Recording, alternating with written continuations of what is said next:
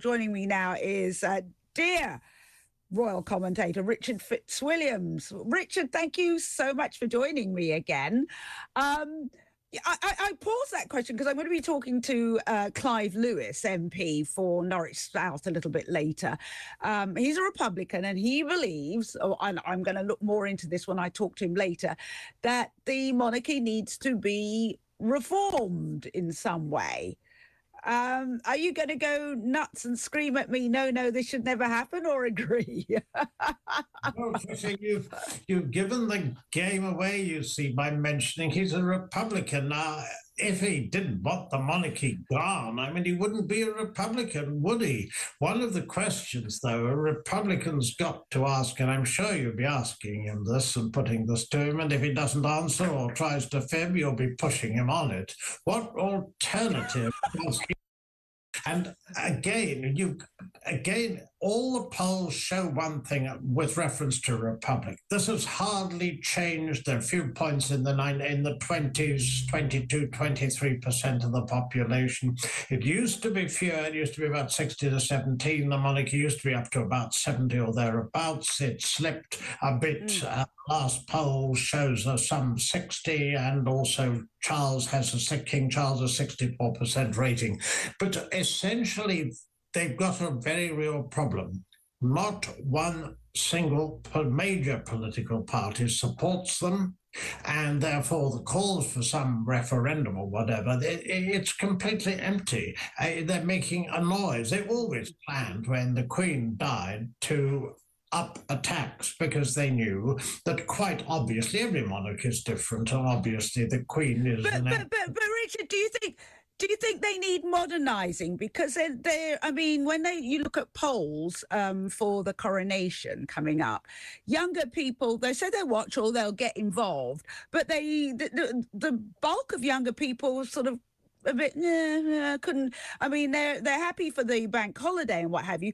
Do you think that the royal do you think if the crown let me put you on the spot if the crown had gone and i know it wouldn't have because charles was waiting for his day for many many many years but if the crown had gone straight to william do you think it would have reinvigorated the monarchy more well, I mean, obviously, I've got to answer the question in the way that it was put, um, because as you know, and as I know, this isn't the way monarchy works. It's inherited so that the crown. No, no, no.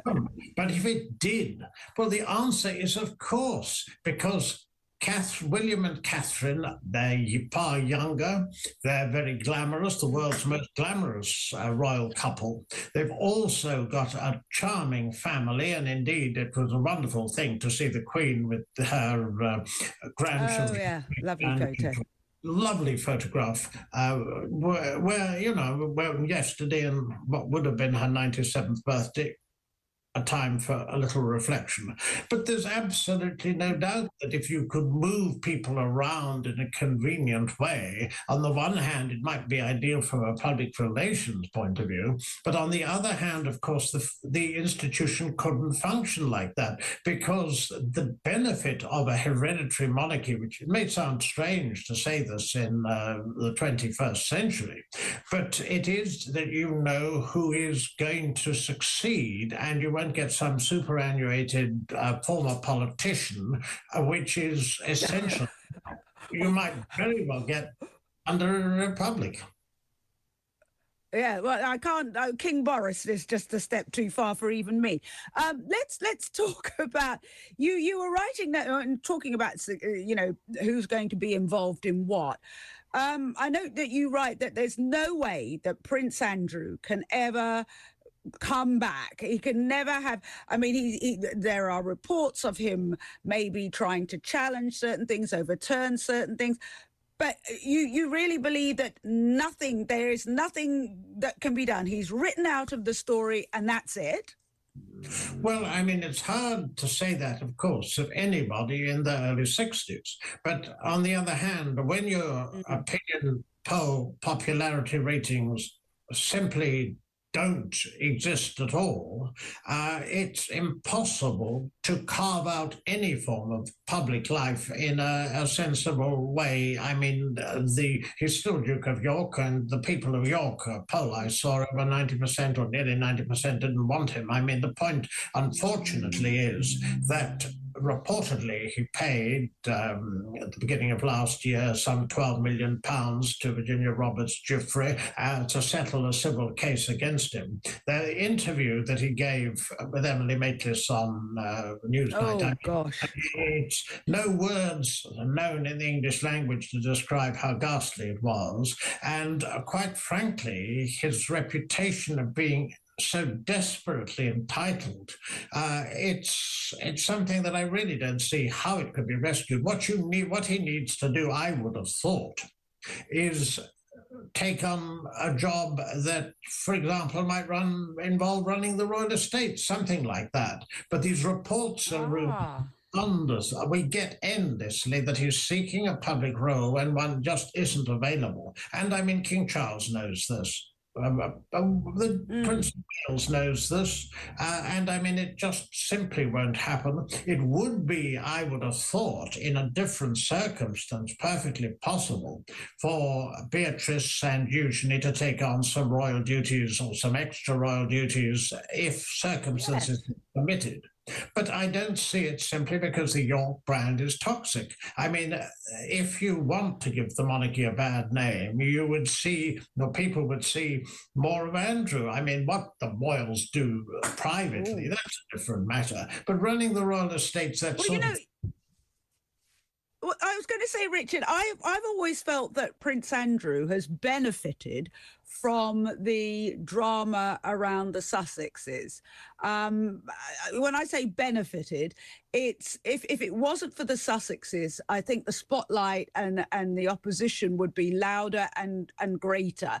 I mean, he, they've taken a lot of the heat off him, not all of it, but a lot of it. And it, it I don't, I mean, you know, people bang on about what the Sussexes have done, uh, which is be vocal and, and, and, and, talk about, you know, things, family matters in a 21st century sort of way. Charles did it in the old fashioned way. Um, but Andrew, really, when you look at what he is alleged to have done, is it's, it's far, far more damaging, I would have thought. Well, of course, nothing. We must emphasize again that's been proved. Uh, but there's a picture, a picture that practically everybody with any interest in the subject can instantly recall, which uh, where he had his arm around Virginia Roberts Giuffre, and where his good friend and our mm-hmm. uh, child trafficker Ghislaine Maxwell was in the photograph, and it's he, he's never managed to explain it.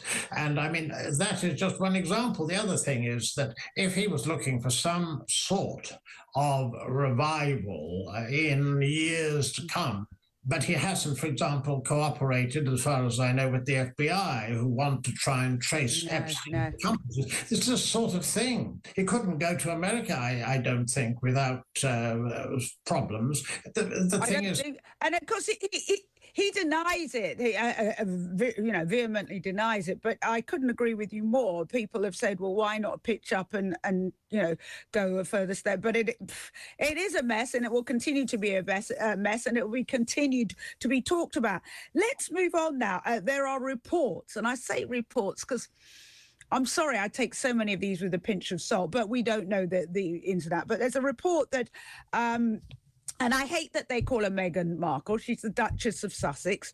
Um, Meghan wrote to King Charles that after the Oprah um, interview um, where she they were talking about a member of the royal family um, referring to what color Archie might be, uh, and allegedly, and it says in this report that um, the Duchess of Sussex said who it was going uh, who, who actually made that remark.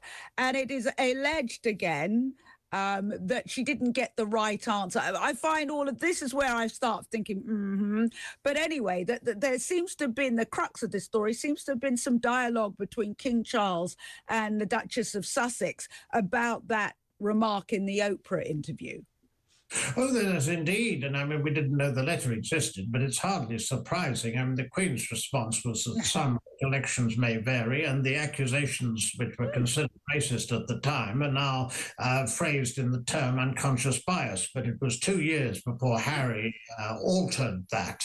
And indeed, uh, the damage was done, and a lot of damage has been done by that and by those accusations. And of course, we're also dealing with the fact that she believes that she was the subject of, uh, and she vehemently denied the some bullying accusations, and then, of course, the issue dealing with mental health. So, uh, yes, it would appear the way these rumors, as you correctly say, are being phrased, is that this is one of the reasons the fact she hasn't had an apology or the dialogue that they wanted, which she was never going to get or he was going to get. Uh, that is part of the reason then that she is remaining with Archie on his fourth birthday and not coming to the coronation. Well, that may very well be true, but it certainly it's it's a splash all over the Telegraph. The story uh, it revives the problems that occurred after Oprah. Uh, the plain fact of the matter is, I think Harry coming solo is the best possible compromise in a circumstance that, yeah. if you briefly here, it won't mean any reconciliation. But where will the Sussexes take yeah. the future? another matter. I wish they'd be constructive. They must build a life of some. Well, I was going to. I, I was going to. Well, I was going to say, Richard, that one of the things that I've noticed is that the Duchess has stepped back things have gone much much quieter since what since Harry's book came out as far as the the the, uh, um, the Duchess has been uh, concerned and I'm sort of thinking phew because and and I I think and we can only all guess why would you want to come to Britain and revive all of that when things are starting to die down? She's a young mother, well, a mother of young children the angst, the thought of facing all of that, and and people have pointed out it'll be uh, photographers will be trying to get that nanosecond where her eyes go up to the left and it looks like this, and you've got all sorts of quote unquote body language experts. The poor woman, whether you agree or disagree or whatever you think, because none of us really know her, but the poor woman would be every little thing would be nitpicked and analyzed, taking away you know, making it all about them and not about the coronation and King Charles and Queen Camilla. I mean, Harry's going to have to go through a bit of that, but it would be even worse, wouldn't it, if the Duchess was with him? Well, I've never been somebody who's believed that whether or not they came, and I thought both of them would come. I certainly thought one of them must mm. come because, of course, their contracts oh, are yes. being royal, and uh, they are royal uh, with Netflix, with Spotify, with Random House. You could get three more books. Who knows what they'll be about? And if they if they didn't come, if no one came from that family, uh, it would be well, they'd appear relevant, and uh, that they can't. Yeah, yeah. Cannot happen, and of course it's so important for Harry's father. But it's not just that. Yeah.